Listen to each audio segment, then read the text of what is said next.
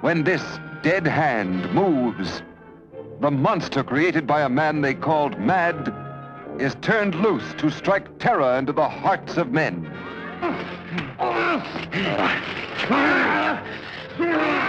To shock women into uncontrolled hysteria. Elizabeth!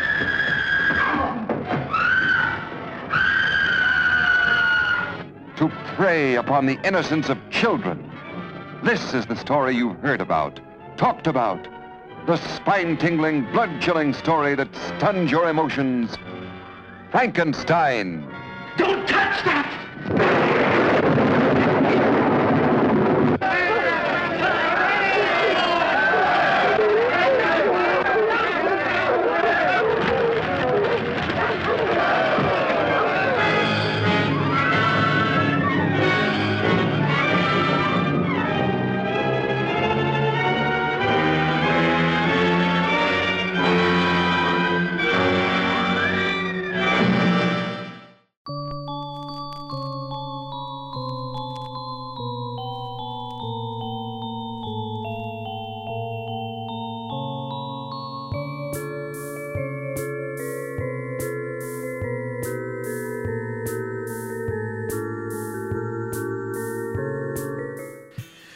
It's alive. It's alive. Welcome back to the Essential Films Podcast, a podcast devoted to the discussion of the greatest movies ever made or the essential films. I'm Adolfo Costa, and I am joined by my uh, hunchbacked co host, Mr. Mark Espinoza. What's all this nonsense of locked doors? I guess that guy doesn't live in Chicago or Well. Newark. But that line always bothers me. Like, non locked doors are nonsense. Like, come on, bro. Um, so in today's episode, we will be discussing uh, Frankenstein. So last, you know, we were a little late with our Halloween episode this year. That's okay. Uh, we're recording this a few days before Thanksgiving, so a little better late than never. But it, it'll it's okay, I think. Yeah, like, like we always say on this show and on other shows, better late than never. So let's get it, let's go into our Frankenstein stats here. Uh, it was directed by the great James Whale, produced by Carl Laemmle Jr. with a screenplay by Francis Edward uh, Faragoh and Garrett Fort, uh, based on, of course, the Frankenstein novel by Mary Shelley, uh, starring Colin Clive, Mae Clarke, John Boles, Dwight Frye, Edward Van Sloan, Frederick Kerr, and of course Boris Karloff, or as they put in the credits, question mark Question mark. uh, it was released. You know, it, even though we're uh, we're not doing this for Halloween, we're actually kind of timely with this because the original release date was November twenty first, nineteen thirty one. So we're actually kind of um, near Yeah. the, the anniversary there. Uh, right. Seventy would be seventy eight? No, eighty eighth, eighty eighth anniversary. Uh, and of course the. Um, uh, the makeup was done uh, by Mr. Jack Pierce, which is a very important part of this film. Um, so, as always, we like to kind of f- figure out uh, where uh, where we were whenever we first saw this film. So, where did you first see uh, the original 1931 Frankenstein? This one's easy. Seven, seven years ago, Turner Classic Movies had it on, and I recorded it. It was during that phase when I was just developing my cinephileness. Um, it was right after college, and I had uh, I had purchased one of those uh, 1,000 movies to see before you die books. Um, I forget which edition it was, but it was the one with uh, Marlon Brando as uh, Don Corleone on the cover. Uh, so what I was doing was I was going through that book and just kind of highlighting stuff that I needed. Like, I mean, I had to see all of them, but I was just highlighting. As I was going through the book, I was highlighting stuff that I had already seen. Right, so that way I knew. Oh, you know, um, let's see, for example, just what like Gone with the Wind. Okay, highlight. I've seen it. Highlight it. Uh, RoboCop. Highlight it. Seen it. You know. Uh, so as I was going through that book, I would kind of at the same time kind of compare um, Turner Classic Movies, you know, programming schedule. Say, oh, what can I DVR, you know, from this book? And then one of them, I think, happened to be around October for Halloween, was uh, Frankenstein. So of course, I DVR'd that, and I uh, I was able to finally watch it. And it's and it this one was this was kind of uh, interesting too because I had told my mother that I had taped it, so she hadn't seen it in so long, so she wanted to watch it with me.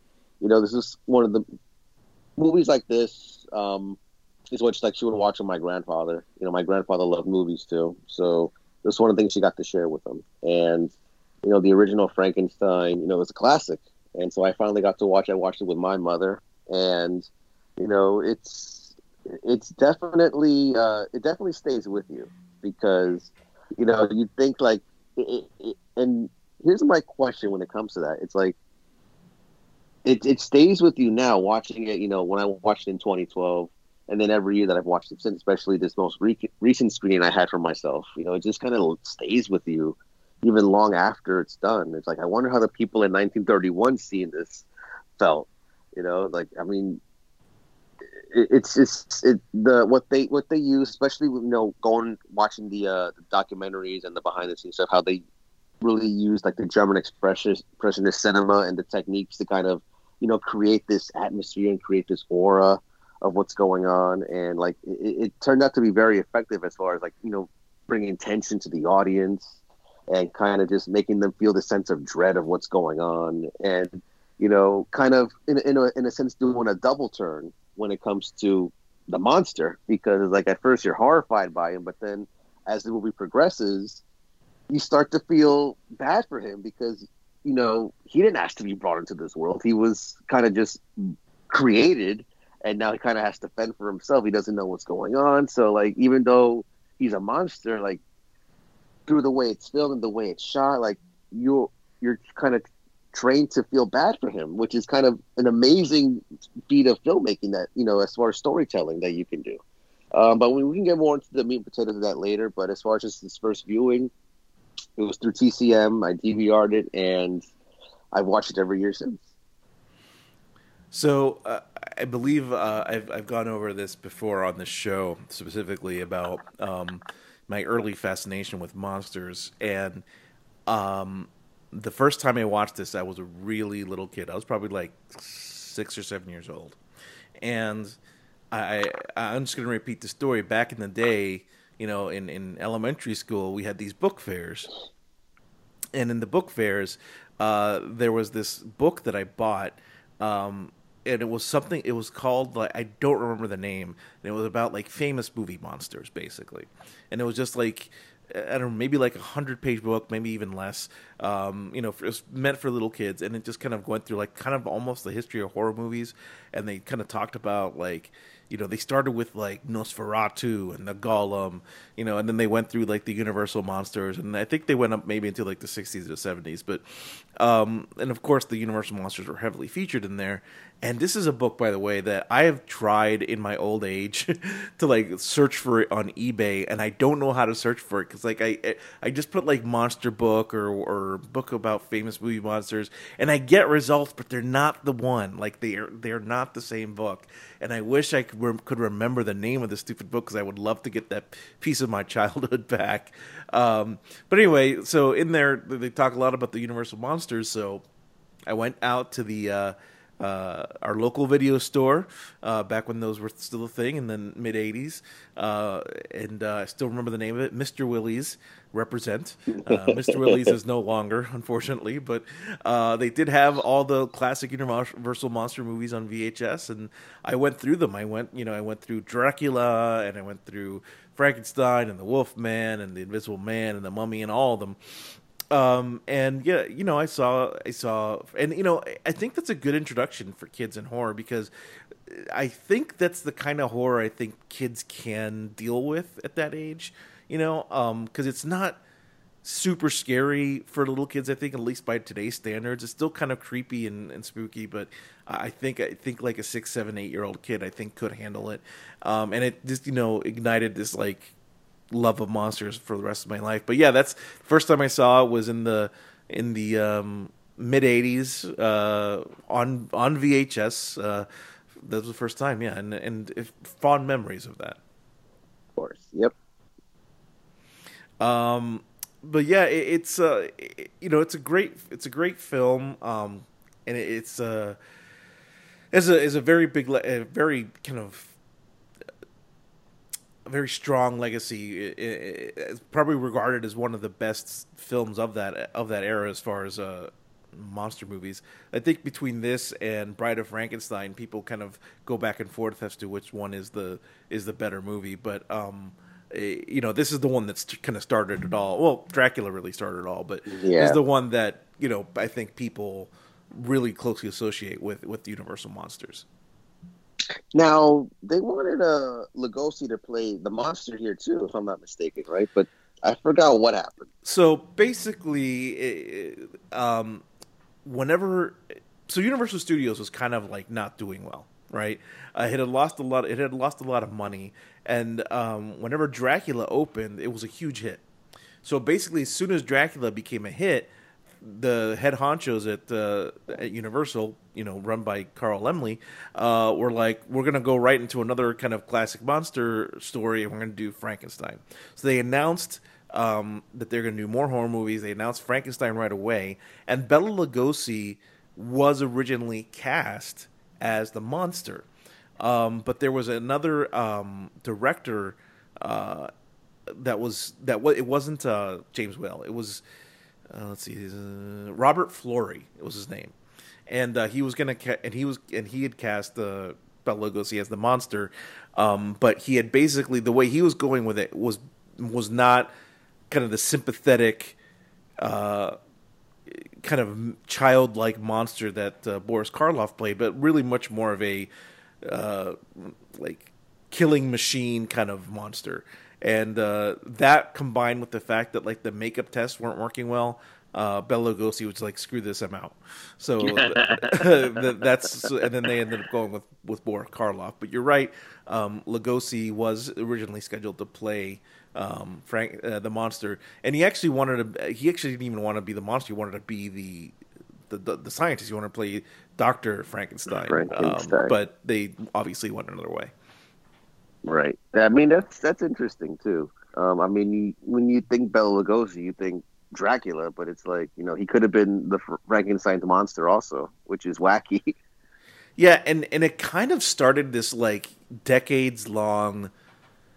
I don't know if I'd call it a feud, uh, but this rivalry maybe between Lugosi and um, and Karloff that was really more on Lugosi's end than it was Karloff's end. Lugosi, I think, resented um, kind of the close association with Dracula for like pretty much the rest of his career, where Karloff had a little bit more of a, had a little bit more of a varied career. We had, you know, he got to play the Mummy, and he was uh, got to play other roles later in life. Um, but uh, whereas Lugosi was kind of always stuck with the Dracula uh, curse, more or less, um, and it kind of developed into this like resentment from Lugosi towards Karloff. Although I don't think Karloff really reciprocated. I don't think Karloff cared. Um, but he, but yeah, it kind of. I think this is kind of the beginning of that tension, so to speak. Yeah, I mean, uh, Bela Lugosi is always kind of a wacky character in of itself, you know. And uh, if, if he's if he was anything like he was portrayed in, in Ed Wood by Martin Landau, then I mean, yeah, For, I mean, I, I think they took liberties with that, but he was. I, I'm pretty sure. Yeah, but well, first of all, that if any movie, of that is true, though, uh, that movie is fantastic. But um, they did. I think they did take liberties, but they also. I mean, he was kind of a drug addict uh, in his later in his later years, and he was kind of basically penniless and broke at the end of his life. So it, it wasn't that far off, uh, unfortunately. Um, but yeah, he was kind of yeah. If you ever see him in other films, um, and I've seen a couple of other movies that you know non Dracula stuff, and it's like it is odd because he was so tied to Dracula. When you see him in another role, you're like, oh, that's weird, because he because Yeah. the accent was not a the Dracula accent was not a Dracula accent. It was Bela Lugosi's real accent. So him like playing like a straight character with that with this the with this accent, it just seemed very very strange. Like if you ever watch the film The Black Cat, which is a movie with him and Karloff in it, where he plays the he plays the baby face to, to Karloff's heel in that film.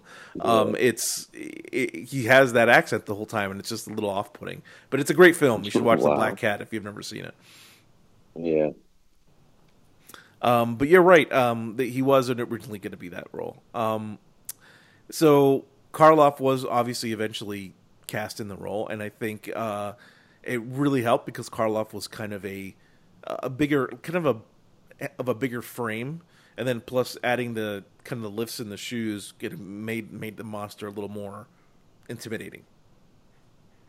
Yeah, didn't like uh didn't James Whale kind of just see him like kind of walk past him like at a restaurant or something and be like, "Oh, that's him. That's my my monster" or something. Oh, I've never heard that story. No. It, it, it's, it's I think I, it was in the, one of the documentaries about about the film. Something to the effect where like you know, uh, James Whale was like I think I think it was at a restaurant and they kind of just saw Karloff just walk by and you know how he has such like a that you know just his shape and just how he looks. You know, he just took one look at him and like, oh, that's him. I need him. Uh, I'm, I'm I'm sure I'm getting some of the minor details wrong, but that's pretty much the gist of the story from what I understand. You know what? That does sound familiar now that you say it. It does sound familiar. Um, and I don't doubt it because I mean he's he does. I mean even without the makeup, he does kind of have a that face is very unique, right? That face is Yeah. very like I mean you can look you can see it in the Mummy uh, whenever he's just when he's just the when he's not in the Mummy makeup and he's just kind of like a regular guy, quote unquote. Um, uh, he he does kind of have that kind of kind of pronounced like brow, right? That like kind of sticks out, and his like eyes are a little bit sunken in. Uh, so I could see that. Like he does kind of look a little menacing. So um, that yeah, I could see that. Yeah. Um, a little bit of trivia. We're going back to Lugosi real quick. Uh, he actually would end up going into playing uh, the monster uh, in Frankenstein meets the Wolfman. Um, even though uh, the uh, they he was supposed to speak in the movie, and uh, all his lines were cut because he sounded like Bela Lugosi. Not surprised. So, um, yeah, that that's a little bit of a a little bit of a bummer. Um, a couple other kind of trivia notes I wanted to get into here was um, the scene, and we'll get to the scene in a little bit, but the scene where uh, he, well, the movie was basically heavily censored at the time, and the scene where with the little girl, that was um, that was actually we're pretty lucky that we can see it now because it was actually cut from a lot of a lot of negatives after uh, whenever kind of the censorship boards had seen it. Even though this is pre-code, that scene in, of- in itself was really controversial and it was cut from a lot of releases, and it wasn't Yeah. actually reintroduced until like um, until the 80s because the the the negative had thought was thought to be lost, uh, and then they rediscovered it and then kind of cut it back into the film. Yeah. Yeah, it's one of those things where like, you know, yeah, it's pre-code, but like uh, you gotta kind of gotta be sensitive to the time period, because by all accounts, like this movie in 2019 is very tame. Like you don't, Oh yeah, like you kind of don't get what the fuss is about, but then you gotta gotta put your shoes in like the 1931 mindset and like, uh, okay, well, I guess I get it. and I mean that's I mean it's pretty tame, but that scene is still pretty shocking in an, in in context. Uh, Even even by 2019, I mean, because you don't see kids die in movies, even in horror movies, right? Like it's very rare. So to see like a kid die in a film, uh, even in 1930, you know, especially 1931, is is a little it's a little rough. Right, but but it's it's like you kind of weigh that against like what apparently they found equally horrible was the blasphemy, which I, I just laugh at that they kind of put those on equal footing. yeah, the um uh, uh now I know now I know what it feels like to be God, which is That's right. really pissed people off. But I mean that's the whole that's the whole theme of the movie, right? Like they, they had Right. the line has to be in there. So Yeah, uh, apparently the Kansas censorship board r- required uh, that they cut 32 scenes, which if they would have done so would have ba- basically been half of the film. Like the little girl, I get. Like, but this is this just seems silly to me when I was reading about it. Um, and then what else here? Oh, the in Ireland the film was banned uh, completely for, and I love this. This. I love this this uh, this explanation for being demoralizing and unsuitable for children or nervous people. Define What is this nervous nerv- people. They're nervous people. I think this is funny. Um, and it was banned in China under the category of superstitious films. Oh well, it's China. So Well, yeah. Well, they they have their own issues. Yeah. Um, and then the other kind of mm, thing I want to mention here is the um, Igor uh, is a, is a character very closely associated with Frankenstein, but he's not called Igor in this film, and nor is he called Igor in in Bride of Frankenstein. Uh, the both movies have like the assistant to to the doctor, and in this movie, his name is Fritz. Uh, Fritz meets an untimely end, and then uh, in the next film, he's called Carl. In fact, uh, the hunchbacked Igor doesn't appear until Son of Frankenstein in 1939, played by Bela Lugosi. yeah, So it all comes back. You know, uh, it's a circle, like not a triangle that has edges. You know, it's a circle. And I do believe, if I'm not mistaken, that was the last time uh, Karloff appeared as the monster. He played Car- the monster in the sequel in Bride of Frankenstein, and uh, and then he came back as uh, as the monster in Son of Frankenstein. And then after that, no more uh, no more Karloff in the makeup. No more Karloff. And you But can tell. He was, but he was in um he was in the makeup for uh, Abbott and Costello, right? Nope, that was somebody else. I forget who it was. somebody else. Oh, really? Okay. Bela I didn't know Lugosi came back for Dracula, um, but I forget who it was under the makeup for Frankenstein. Because. Son of Frankenstein was the last time he did it. Oh, okay. Um, and he did other Universal horror movies, but not as not as the monster. As Uh, and uh, yeah, so interesting. Uh, it, it, it's kind of interesting because this movie kind of developed the look of the monster that we kind of all know and love now. You know, like the he's tall, he's got the flat top, he's green, he's got bolts in his neck. Like that's what everyone associates with the Frankenstein's monster, and it all kind of came from this film. yeah. like everything from cartoons to the monsters to to I don't know any any other kind of the Hotel Transylvania, whatever you, you want to think of. The monster is always kind of whenever they do any sort of parody or any sort of kind of um, drawing of it. Like if you ask anybody what he looks like, they they describe basically the, the Boris Karloff version. which is which is what's wacky because I went to see a, a play version of Frankenstein. I think last year, the year before. It was within the last like year or two years that they had in, in the city. Um, and when I when you see like the monster that's just portrayed there, you know, I keep thinking that's the monster. Like that looks nothing like Boris Karloff. Like so, but it's like it just kind of more exemplifies how like the look that this movie kind of introduced for Frankenstein has kind of transcended like pop culture, and that's what people think of now when they think of Frankenstein. Yeah, and, you know, and you can always sort of like compare it to other kind of famous portrayals, like you get the Christopher Lee version in the '50s for the Hammer horror version is much different. He's like almost like pale skinned, and uh, he's a lot. They really focus more on the gore of what it's like to stitch like a human body together in that one. And then they have the uh, the Robert De Niro version from the '90s, which is not a great film, but but it's still interesting enough to watch. I'm not sure if you've ever seen that version uh, with Kenneth Branagh. Kenneth Branagh, I think, directed it. Um, but it's uh, it's not a bad film, but it's Robert De Niro. I'm not sure was the right guy to play the monster. um, but he's like he certainly looks like he kind of just looks like a guy that's stitched together. He doesn't, you know, doesn't look like a a big monster or anything. Right. I mean, we love Bobby De Niro, but maybe not here. Um, but yeah, the, the film certainly kind of started the whole the whole trend in, in what what Frankenstein's supposed to look like. Uh, it, it's uh, what I find interesting about the movie is that it's not a really a perfect adaptation. Um, it completely leaves out the the monster's mate uh, altogether, which and they leave it for a second movie. Um, but in the in the book, it that's all one book. Like that that takes place all in one story. Um, and it's interesting that they they do that. Um, but yeah, it, it's still um, it's still a very kind of much beloved adaptation, and it's very quick to watch. It's only like an hour and ten minutes or something. Oh, it's such an easy watch. You're absolutely right. Yeah, with the short time.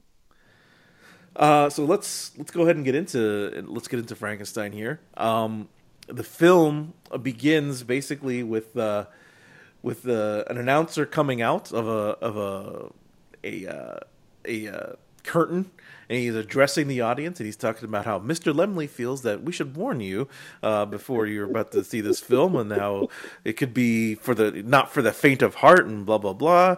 And it's like well we warned you uh, which Such I think is a kind of a, it's totally a totally carny thing uh, and but it's very it's a very fun little little addition to the film.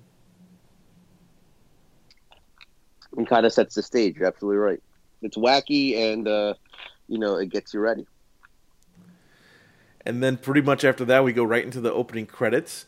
So it's funny because it's a cold open, right? And then they go to the credits, uh, and then um, we're at a. It goes right into like this funeral scene uh, where we have uh, Doctor Henry Frankenstein. I always want to call him Victor Frankenstein, but Doctor Henry Frankenstein and uh, and Fritz kind of looking on because they're about to do something really kind of uh, grim and uh, st- steal some body parts. Yeah. It, who, well, the poor sap that just got buried. They're gonna dig up the dig up the coffin and uh, scrounge it for body parts, basically. Yeah, and then this scene is really is really fun to watch because the when you just look at the kind of the the set design, um, and you you were talking about German expressionism here, the the um, the the the influence is really felt here because you got like it, you just got it just feels like a German expressionist film, and maybe it's because it's supposed to take place in that kind of area of of, of Europe, but um, right. you've got like the, the the the graves and the crosses they're like kind of at an angle, and like the lighting is really stark, you know. Um, it, it just looks. I mean, obviously it was filmed in a studio, but it just looks really. It looks really. Uh, like something that wasn't really what's what I'm looking for. It wasn't really like anything that was coming out during that era, that this kind of mm-hmm. setting. Yeah, at least not in America. Right, exactly. Um, so we get uh, we get Victor. Why do I keep wanting to call him Victor? We get Henry and and uh, Fritz uh, digging up the corpse and getting you know putting it on a little wagon and taking it to taking it to basically, like you said, scratch for body parts. Yeah, you know, they take it back up to the lab, and uh, I mean, at the same time, uh, you have uh, Henry's fiance. I guess it's this fiance now, uh, Elizabeth. They're she's kind of worried about you know what's going on with Henry. She hasn't seen him in like what I think she said months at this point. She hasn't seen him because he's always in the lab. He's doing his experiments and like we need to find out what's going on. Like, what what the hell is he doing, basically? Um. Yeah, she she basically is is in there, and she's talking to what's his name? Um, uh, Victor. This is Victor. This is Victor. this yeah. is Victor. Um, she's talking to Victor about how like yeah he he hasn't been around. I gotta. I, I need to find out what's going on with him. And Victor is totally the uh, the he's been friend zoned, right? Because I mean, what is Victor's point in this movie, really, honestly? Because he even she's like, she uh, she even basically tells him, like, yeah, it's not happening, pal. yeah, and he says to her, too, like, you know, you know, for you, I'll do anything, and that's when she kind of says to him, yeah, you know, it's not gonna happen. But she, but she does it in that like polite way, like "Oh, you're so kind" or whatever. But like you can kind of tell in like what she's saying and how she says it, like, yeah, no, that's not to happen. but while this is happening, I believe uh, Fritz breaks into the medical school and he tries to steal one of the two brains that uh, Dr. Waldman left there. Um, but of course, um, there's it's the normal brain, quote unquote, and the criminal brain. Ooh, right, which is such like wacky quackery. But I mean, that's neither here nor there right now. The Abby normal brain. exactly. Friends of so, so our boy Fritz grabs the normal brain. Unfortunately, like I think something like he hears a noise and it startles him, so he drops the normal brain and it, and it breaks on the floor. So he grabs the other brain, I guess not reading what it said, and he takes the criminal brain with him. Of course, and uh, with that, um, he's you know we basically we get to the scene where he's starting to he's got the the the creature on the on the giant table, an operating table. We don't see him; he's covered up all in in like the sheet, right? And uh, as as he's as he's inserting the brain and he's getting ready to do his his experiment, uh, you know, we get Elizabeth and Victor and Doctor Waldman all show up, and they're like in at the door and basically try to convince him to stop this this madness. yeah, and of course, uh, you know, kind of Henry is very stubborn. He's like, you know, I'm on the cusp of something, you know, uh, and they're there when he uh he finally like when he raises like the uh the slab, uh, you know, to get the uh, like the the the thunder the thunder and the lightning and all that. I think they're they're there when he does that, right? I'm not Yeah, they're there whenever he actually creates the mon- like when he actually yeah, when the the thunderstorm happens, yeah. They're there. They come right before he's about to do it. Yeah. So um they raise this, the slab up. Yeah, and then we get struck by very, a bunch of lightning. And then we get the very famous scene. Yeah. Um yeah. and uh you know we see the and it's a great it's actually a really kind of creepy sequence where you see that uh, you know after the lightning crashes and you know everything the experiment's over and they bring the table back down you see the hands slowly start to like move. And and then and then that's whenever you get the immortal line it's alive it's alive. And it's a great sequence i know people parody that all the time but it's actually a really great sequence where not only is it creepy you see the the hands start to move but you also kind of see like the madness kind of overtake Henry in that moment. Like not only is like he's like it's it's a mixture of like he's so happy that he that he's that that it worked, but he's also so like maniacal that like I knew it was gonna work. I told you it was gonna work, and and now I feel like God, you know. And it's a really creepy sequence.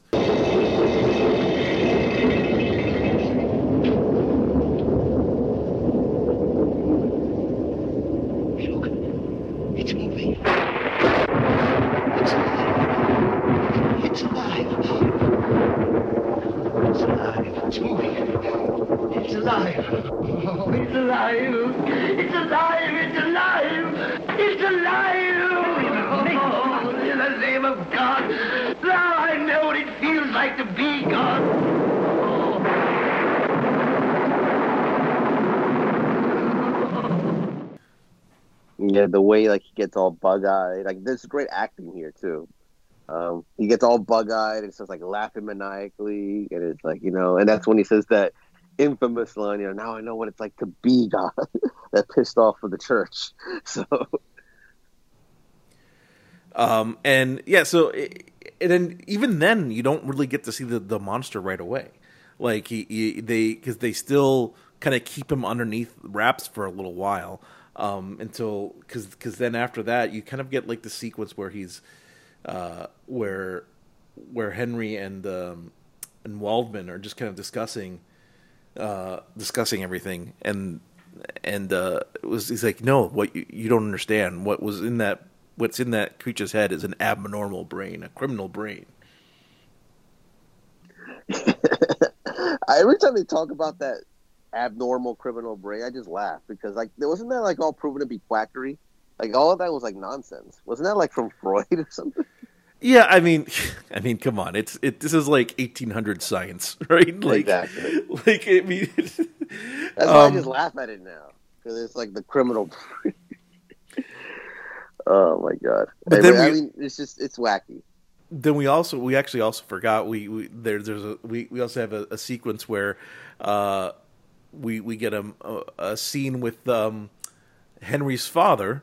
Uh, where he's talking to Elizabeth and and wondering why Henry hasn't married her yet, and he's, and he's he's he's all annoyed and saying that you know it must be some other woman, like right to her face, by the way. Yeah, some other woman, and like he's gonna like you know, talk some sense into him, and he's really mad. It's it, these scenes don't really work for me because they're really more based on like they're a little more comedic, and uh, it, it just kind of t- to me it takes a, a little bit away from the from the story. And then, now, granted, if you take the stuff out, the movie would be really short. But uh, it the, these scenes always kind of like eh to me.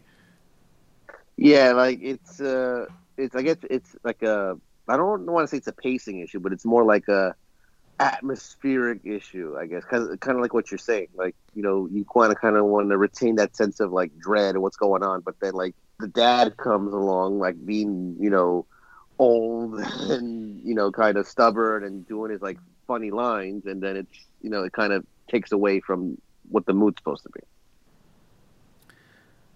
Um, so then we go back to we're back to uh, Henry and Waldman back in the uh, in the laboratory. And the laboratory again is another really great uh, another really great kind of uh, set design. Really again inspired by the uh, by the German expressionist, like the like the the weird angles and the shadows and everything. Yeah. Um, and and and I think it's right after he tells him that it's a criminal brain or whatever.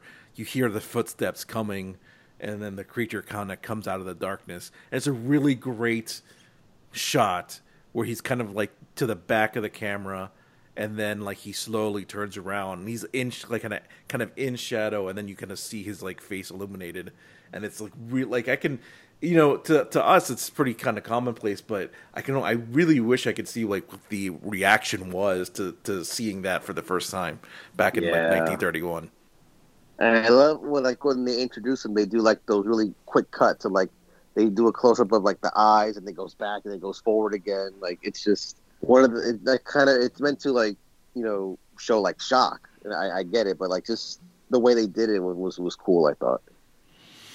Yeah, so uh so he's trying to like, you know, talk to the creature and then kind of he asks him to sit down and then he like he opens like like the sunroof or something and like uh, this light comes in and then you it's another really awesome shot of the creature like looking at the sunlight and then just like reaching up uh, like kind of fascinated with the sun. And you know, this is, I just want to point out how awesome Karloff is here because he doesn't have any lines really. He has some lines in Bride of Frankenstein We he learns to talk, but in this film he doesn't really have any lines. He just kind of goes, mm, you know, a lot. and Yeah. but he he it's all a physical performance. It's like a silent film performance, really, and he is excellent in this film. Like he's so believable as this kind of mindless, you know, abomination.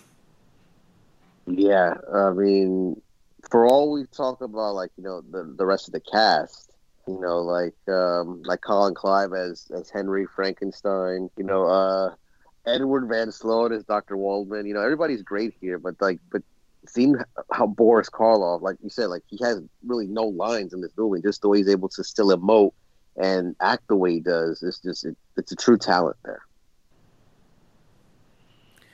Um, yeah, exactly, and and and it's he, I don't think Luke. You know, I've seen I saw Lugosi's uh, interpretation of the monster in Frankenstein versus the Wolfman, and I I don't know if he would have been the right call. To be honest, I think Karloff is really the the the one who really, no pun intended, brought the creature to life. Right. Um, soon after this, uh, the Fritz comes in with a with like a torch, which scares the which scares the monster, and in his kind of in his kind of uh, fright, he kind of freaks out and you know kind of goes on a little bit of a rampage, which then causes a which causes a Frankenstein to think he's too dangerous to be in society and kind of chains him up in in the dungeon.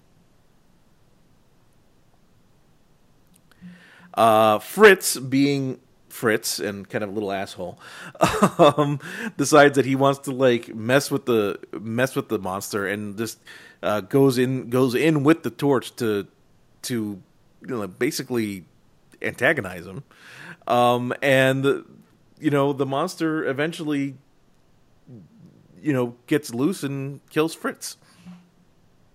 Does he like hang? Because you just see like the shadow, like him like hanging off of whatever. But is that what he does, or like, or we're not really supposed to know how he kills him? It's just like He killed him Well- and he just hung him. well you hear like you hear like the the scream off camera i think and then um I, I always get the impression that yeah like he hung him or like he strangled him or something he basically he kills him but i i, Yeah. I i'm not sure exactly what, what I, I always thought he kind of like just strangled him or something Right.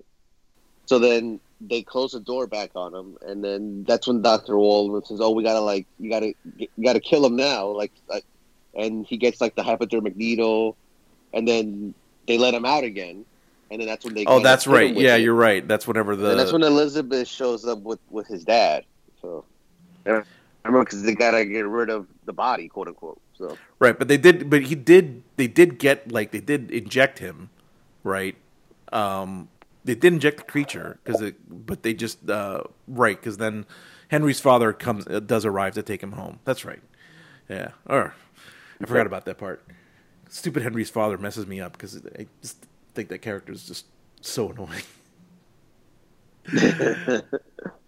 um. So Waldman, you know, basically Henry Henry uh, eh, says he's gonna go, and Waldman says he's gonna he's going to destroy the creature, but obviously that does not happen. So we a little bit later, uh, where we see Henry, he's at home, and uh, he's getting ready for um, he's getting ready for his wedding to Elizabeth, and uh, while at the same time Waldman is back in the uh, back in the dungeon, and he's yeah, and he's ready to perform the I guess like a autopsy or like a what's he gonna do? Like like basically he's, he's trying to like do like not an autopsy but like a a, a dissection on the creature. Oh yeah, there you go. Yeah, I mean he makes some sort of observation before and saying, "Oh, you know, every time like I give him a dose, like he wakes out of it, so I keep upping the dose, upping the dose." Um, and then as he's about to, I think as he's saying that, like he gets up and then he kind of sneaks up on him from behind and and kills him. That's it. So now the creature is uh is loose uh, and uh, and Henry is not the wiser because he's off getting ready for his wedding day. Um, and uh, as uh, as the creature is kind of loose, this is where we get the infamous scene with the the little girl Maria at the by the by the lake or the pond or whatever it's supposed to be. Uh, yeah, this this was this is a very uh, uncomfortable scene. Yeah, so you know the the her dad goes into the village for whatever reason he says. Um, you know she's stay, stays behind, plays with the cat. Good thing the cat ran away before uh, any of this went down. But uh, she's with the cat. Then all of a sudden, uh, the creature kind of shows up from like the bushes. She doesn't know any better. She's like thinks he's like some random guy, you know. And of course, in 1931, people talk to strangers all the time, apparently. So, you know, she wants him to play with her, which they do. Um, you know, they kind of Well, she's Uh, throwing takes, like- flowers and showing him how Yeah. they float. how they float exactly. So uh, him not knowing the difference between a flower petal and a human being grabs her and throws her into the water to see if she floats, and unfortunately, she does not. And how deep is this is this thing though? I mean, they're right next to the they're right next to like the the shore, and she managed to drown in that water. How deep is that thing? Yeah, that's that, that was my. I was thinking that too. Like, isn't at least like, and here's my thing too. Like, how did when the dad came back? How did he know that she was in the water? Unless like she was floating, right?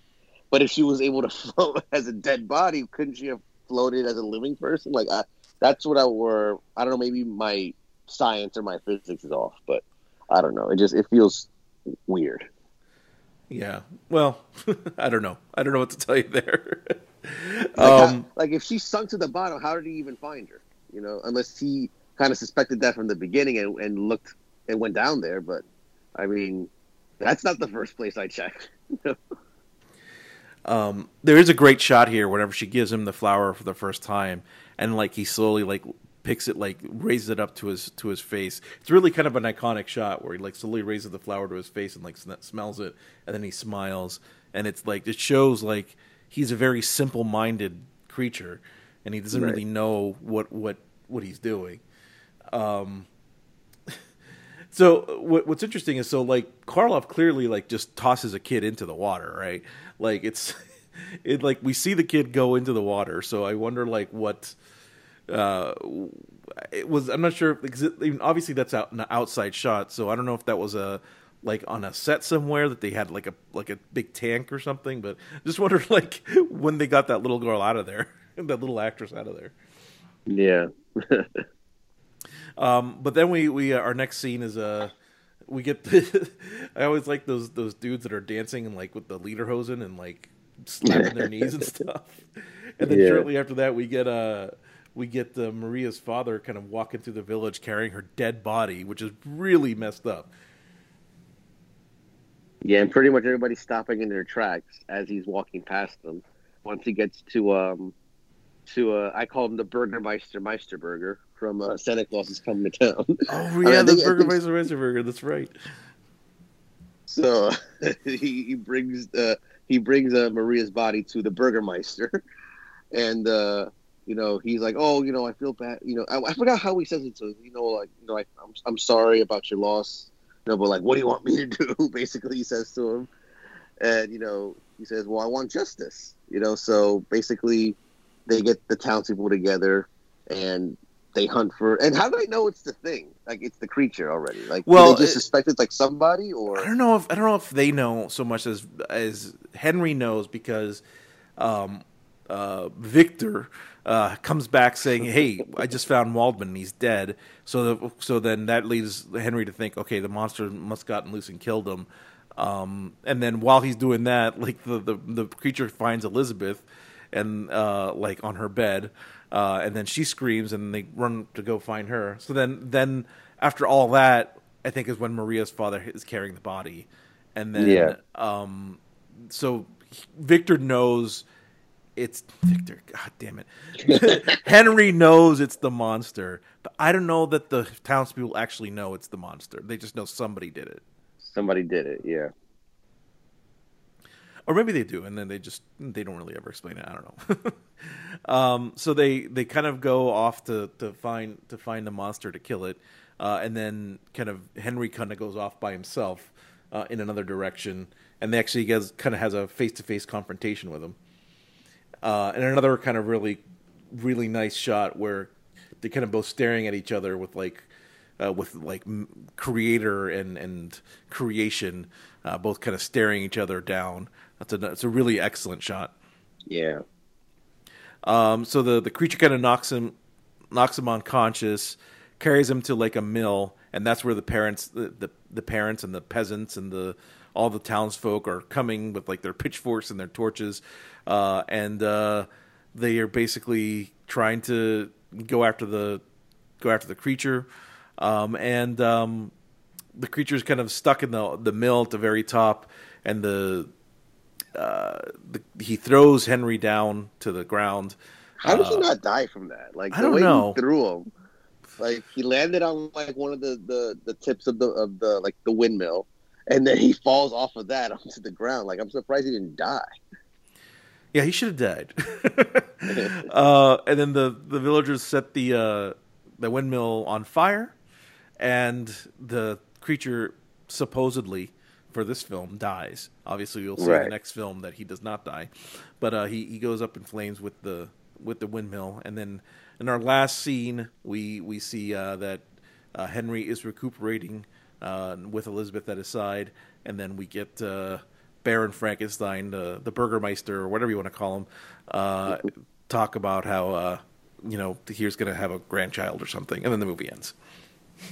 Which is a weird way to end. It is such a I weird way to end the movie. I would have ended it with like just a kind of uh, like a, a wide shot of like the windmill on fire, and that would have been it. You know, but no, we got to get like Baron Frankenstein getting the last word in. And then and then yeah, and then there's like he gets last word in, and then the movie just ends cold. um, Yeah. It's just like okay, that was a weird way to end it, but all right, here we go. Um, so let's let's go over some of the stuff, like in some some notes. Uh, like I said, I think to me the the, bit- the all star of this film is Boris Karloff. Um, he like perfectly embodies the monster, and I don't think anybody that's ever played any other you know on screen monster from you know Frankenstein all the way to Freddy Krueger uh, has perfectly encap like encapsulated like like their their on screen presentation more than more than Karloff does. Oh, absolutely! Like this was like basically a, a star-making vehicle for him here, um, and just his portrayal of, of the creature in this movie, like I said before, like pretty much transcended pop culture, not just in the the design of like you know like the makeup and how he was portrayed, but like how Boris Karloff himself portrayed him as well. Just I mean, he has a, like that imposing figure to begin with, but to kind of take that and turn it into a pop culture icon is, is something else.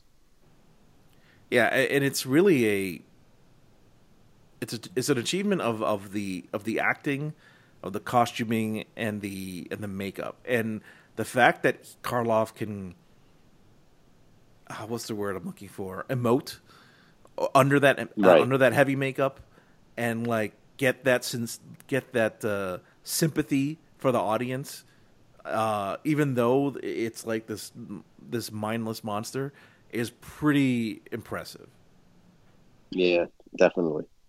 um, I, I, and I think that honestly, like I remember the first time I saw it, like when the, the monster dies at the end, or we think he dies at the end.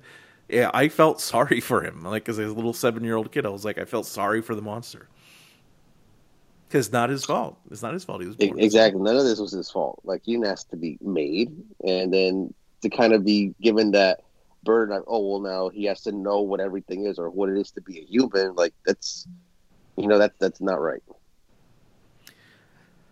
Um, so uh, like I think we mentioned them when we when when we went through the film. Um, the two my, my two kind of favorite scenes in the film, and I I want I don't want to say favorite. But my two kind of the most iconic sequences are the the creation sequence and the and the sequence with Maria. Uh, I think those two are very like the most iconic in the film. Um, I I think they are kind of going to live on in like film history as as uh, these just iconic moments. Uh, like the, especially the "It's alive, it's alive" sequence. That that's to this day will never get old. Oh, of course. You And- know, again, that's one of those like lasting, uh, lasting, uh, movie quotes and lasting like images of like just again to transcend you know pop culture. And what's interesting about it is something that I didn't realize until I watched it this time, and while I was doing my research for it, um, the only time you hear music is at during the opening credits and the closing credits, and in the middle there's no music at all. Um, Yeah. There's no music score, which is interesting because I would have could have sworn there was.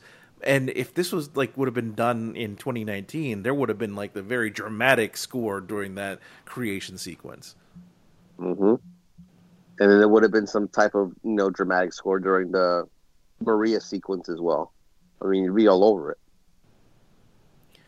Um, so what what other kind of uh, what other uh, noteworthy scenes or, or subjects do you want to tackle on this?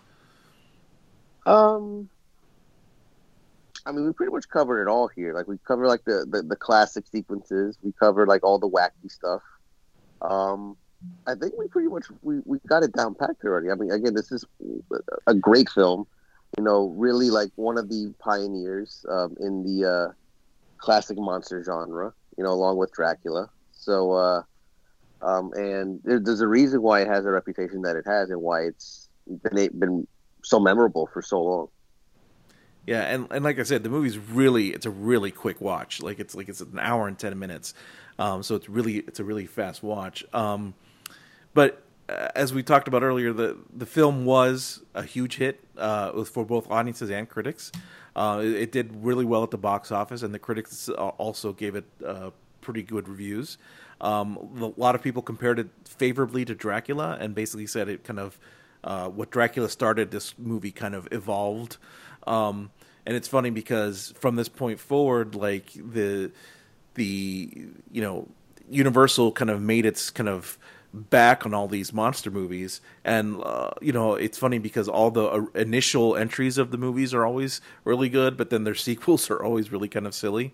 Um, with the exception of uh, Frankenstein, the first um, the first film obviously was a big success, um, and they pretty much started working on the sequel, which was Bride of Frankenstein.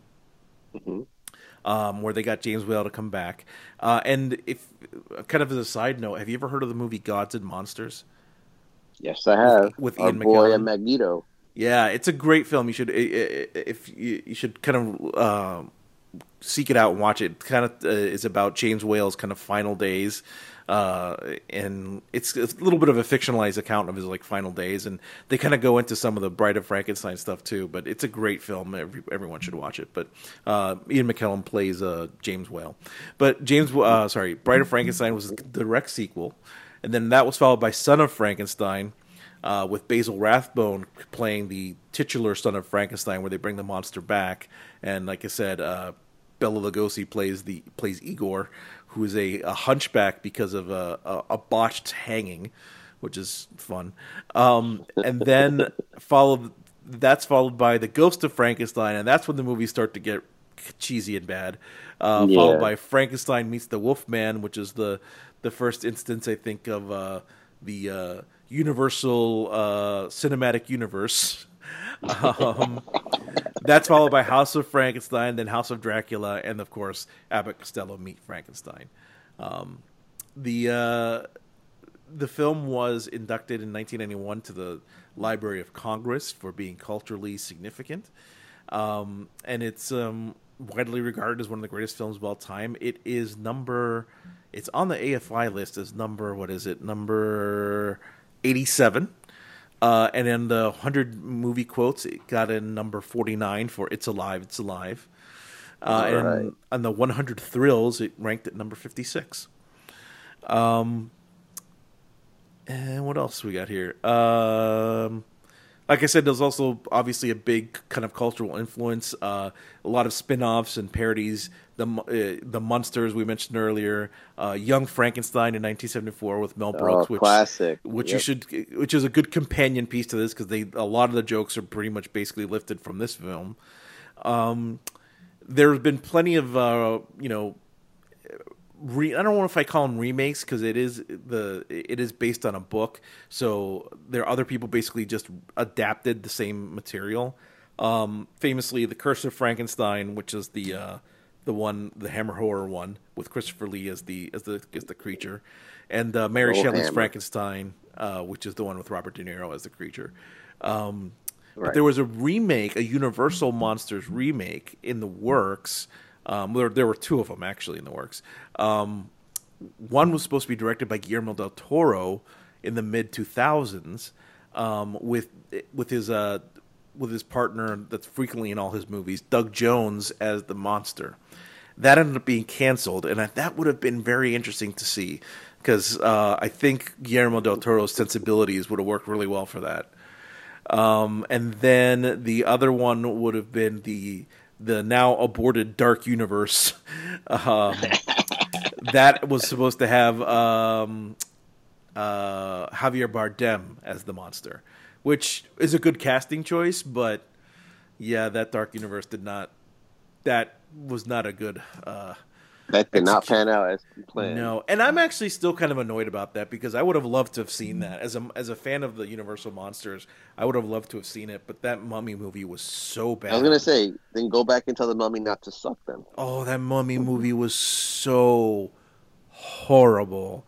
They screwed it up from the beginning. They just tried way too hard to to do the the Marvel thing, and they should have just focused on making a good movie. Oh, so bad, so bad, dude. Um, the the movie is pretty much available pretty much on any digital platform. Um, I do have the Universal Monsters collection uh, on Blu-ray, which is a really nice way to see it because it includes pretty much all of this, all those uh, Bride of Frankenstein, Son of Frankenstein, Ghost of Frankenstein. All those movies are on that set, so uh, I would recommend uh, to get that if you're a cinephile. Um, but that would, but that would be my uh, that'd be my word on that. Yeah. Um, I really don't have much to add here. Uh, you pretty much said it perfectly. Um, but yeah, the uh, Universal Monster set. I think I got it years ago when it went on sale for like sixty bucks or something to that effect. It was the same time that around the same time I got the Alfred Hitchcock set for around the same price as well. So, um, really good set. Um, so I definitely recommend that to all who don't have any of these, you know, Universal monster movies, uh, definitely I'd look for that set first. Now, I know you're you went to Universal Studios in the last few years. I know there's like a Universal Monsters attraction. Did you see that at all? Um, not really. Um, I I read about you know that they kind of have that. It's more for during Halloween. They have like a whole section of the park with, as the Universal Monsters thing. Um, but when I went, it was oh, I, I went in January and then I went in April. So like I really didn't get to see much of that, unfortunately. Because I, I went in um in the mid '90s and there was like a st- it was like a stage show, and they had all the monsters come out and it was really cheesy and i wonder if they still do that. So someone someone send me like a tweet or a facebook message or something and let me know if they still do this this really cheesy stage show because i remember it being really they had like all the all the monsters came out with like the frankenstein and the bride of frankenstein dracula and all that stuff and i remember it being super cheesy. Yeah um I, I if they still do that great but unfortunately they didn't do that when i was there. All right um, I think that'll wrap up our discussion on Frankenstein. Unless you have any other thoughts on it.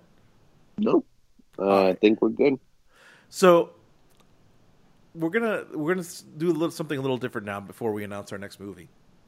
Um, I am gonna bust out the random movie generator.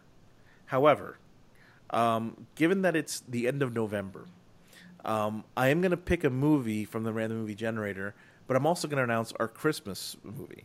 And All basically, right. what's going to happen is, um, we're going. I, I want to squeeze in one more movie before we do the Christmas movie. But if our schedules are looking like that's not going to happen, our next episode will be the Christmas movie, and then the ne- the movie that I'm about to pick now will be the episode afterwards. But if we can get this episode in before the Christmas movie, that'll be first. Does that make Better. sense? All right. Yes, it does. So let's let before I tell you what the Christmas movie is, let's uh, pick out the next film in the random movie generator. All right, go. let's go.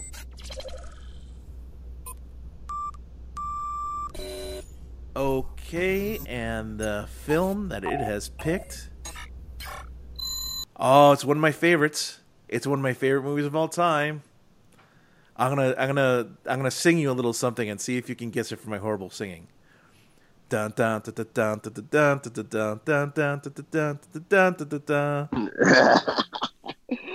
Uh, so I don't get to see him in just the Mandalorian now. That's right. Uh, Rocky is our ne- is going to be our next film. Uh, Carl Weathers, Apollo Creed, is now appearing in the Mandalorian. That's true, um, but that'll be the next film if we get that in before the Christmas one. If not, the Christmas one will be first, and then Rocky will be after that. Uh, so Rocky, that's that is one of my favorite films of, of all time. I think I've seen Rocky like at least 50 times in my life. I could probably recite the movie like forwards and backwards. Yeah. Yeah, that's that's one of those that's going to be a fun show. Because just Sylvester Stallone just being whacked. Um, I'll talk 90 minutes just about that. um, and then the Christmas film um, I ran a little poll where I, I did kind of a kind of like I did with Frankenstein uh, for the Halloween film for the Christmas film. I ran a little uh, eight eight film eight film single elimination tournament, uh, and the winner of that tournament is Holiday Inn. So that will be our Christmas movie this year. All right. Um, Holiday Inn. This will be interesting. Have you ever seen Holiday Inn? Uh, once a long time ago. So okay. me watching it now almost be like watching it for the first time.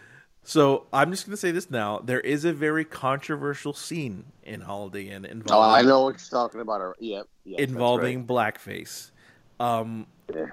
I am going to take the. Uh, I'm going to take the film historian position on this, and say that we will be watching the film in its entirety um, we're not going to not discuss that scene.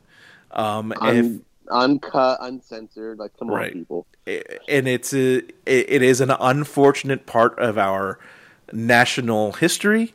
Um, but uh, I think it is important to watch the film in its original context, and that's all I'll say about it. And we can discuss more about the scene when we actually get to it. But um, just a it's a trigger warning for anybody out there. There is a blackface sequence in the film. If you've never seen the film before, uh, you can certainly feel free to fast forward during that part. Um, but we are going to be discussing the film in its entirety. Yes, sir. All right, so that'll be that'll do it for us uh, for this episode. Um, uh, please uh, visit essentialfilmspodcast.com. Write to us at essentialfilmspodcast at gmail.com and like the Essential Films on Facebook or follow at Essential Films on Twitter. And please like, rate, review, and subscribe to us on iTunes. And also listen to our other show, Force Perspective, where uh, Mark, take it away. What do we have going on there? Oh well, last few episodes we have a review of Joker up where we, we talk with our, our good friend Headcase. We dissect that movie. Um, we kind of have a kind of a random show after that where we kind of get into uh, some of the stuff we've seen recently. Plus, um, we get into a retrospective, a quick retrospective on 500 Days of Summer um, to complement our graduate essential films episode, which you know you've all I'm sure listened to by now. Um, and then we have uh, we bring our boy Denon in to talk about Terminator Dark Fate, a spoiler review, and that was a fun time. Kind of pr- pretty much trashed that movie. Spoiler on the spoiler review, we hated it. Yeah. So I mean, and the next episode probably get into Parasite and some of the other stuff we've seen recently as well. Jojo Rabbit, I saw I saw that one recently too. Ah, Jojo Rabbit, man, that's what a great movie. That I love Taika Waititi, man. That was a good film. All right, um, where can we find uh, where can we find you? Oh well, you can find me on Twitter at SportsGuy515, and as far as horse spectacles, you can even follow the show on Twitter at FP Movie Podcast. And there's a Facebook page you can uh, join and like. Uh, just search for the Force Perspective Movie Podcast on Facebook. All right, awesome. Well, thanks for uh, listening to this uh, episode on Frankenstein. As I said earlier, uh, our next episode will either be Rocky or Holiday Inn, and whichever one we do first, the other one will be second. So uh, just stay tuned for those, and just make sure you watch both of them before the next episode. Uh, other than that, uh, as I said, we are recording this. A few days before Thanksgiving, so if it, if I manage to get it up before Thanksgiving, which I think it should be able to, have a safe and happy Thanksgiving, everybody uh, and uh, eat lots of turkey and don't drink and drive. Absolutely. Enjoy the time with your families or however you want to spend your Thanksgiving. Uh, just enjoy the food, basically. All right. All right, everyone. Thanks for listening and happy Thanksgiving.